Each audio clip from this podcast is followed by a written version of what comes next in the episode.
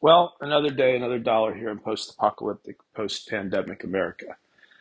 And uh, you know, these blobs in DC, these lame boomer blobs, if they don't think that two years and eight months of pandemic has changed things, and has changed the way that people think about markets and think about personal liberty and currency and what currency means, then they're even crazier than their WikiLeaks emails reveal. If these people think that the world has not changed.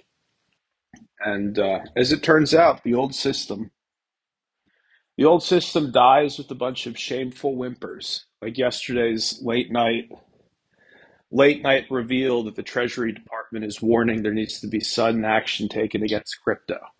Just as it roars back above $20,000 this morning, comes, comes right back online, people interested in crypto all over again. And here's this weird, lingering policy point from the Treasury Department. People who believe in crypto have extended every courtesy, have been beyond diplomatic, have worked within the system beyond the point of reasonability. And uh, now you see these people are just fucking babies. Just Pizza Head, Chomo fucking babies. They can't take the loss. They can't accept the new technology. They keep saying they're open to it, but they're really not because they maintain a currency monopoly. A monopoly founded by satanic Chomo families back in 1913 at Jekyll Island. And they just can't get over it. These people are fucking losers, the capital L.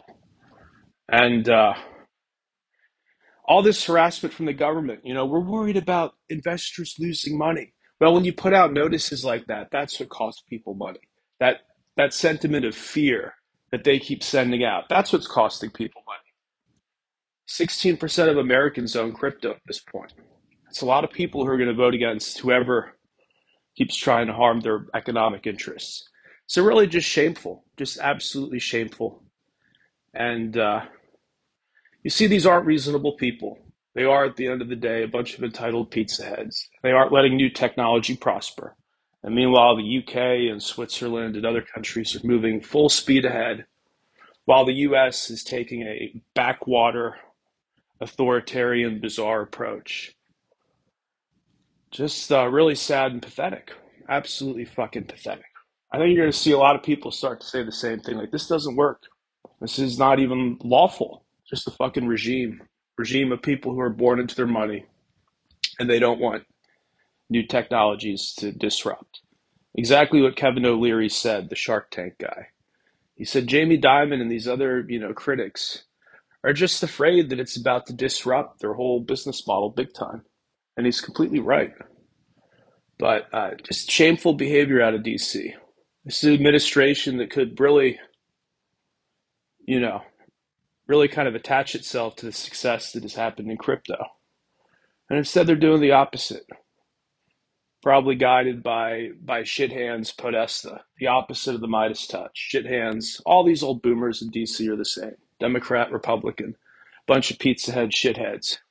Trying to outlaw your prosperity, trying to outlaw your right to invest, your right to be prosperous in your own country. Fuck these people. The, I saw on, you know, mostly liberal Reddit some posts about this Treasury Department notice. They're pissed off. A lot of people on Reddit own crypto. And as someone commented, I'm paraphrasing here, but someone on the cryptocurrency subreddit commented, uh, you know, a market cap that's barely a trillion dollars total, all the crypto in the world at the moment, barely worth a trillion dollars. And for some reason, this trillion dollar asset threatens the stability of the entire US financial system. This superpower's financial well being is threatened by this relatively tiny asset class worth less than one public company like Google or Amazon or Facebook or Meta or whatever it's called now. Worth less than one successful tech stock. Of course, crypto is not a stock. We all know that. But worth less than one company, and this threatens to throw the whole financial system into disarray. And these people are complete fucking clowns. You're listening to Fulcrum News, real news from America and around the world. FulcrumNews.com slash subscribe to get our premium membership and updates via email.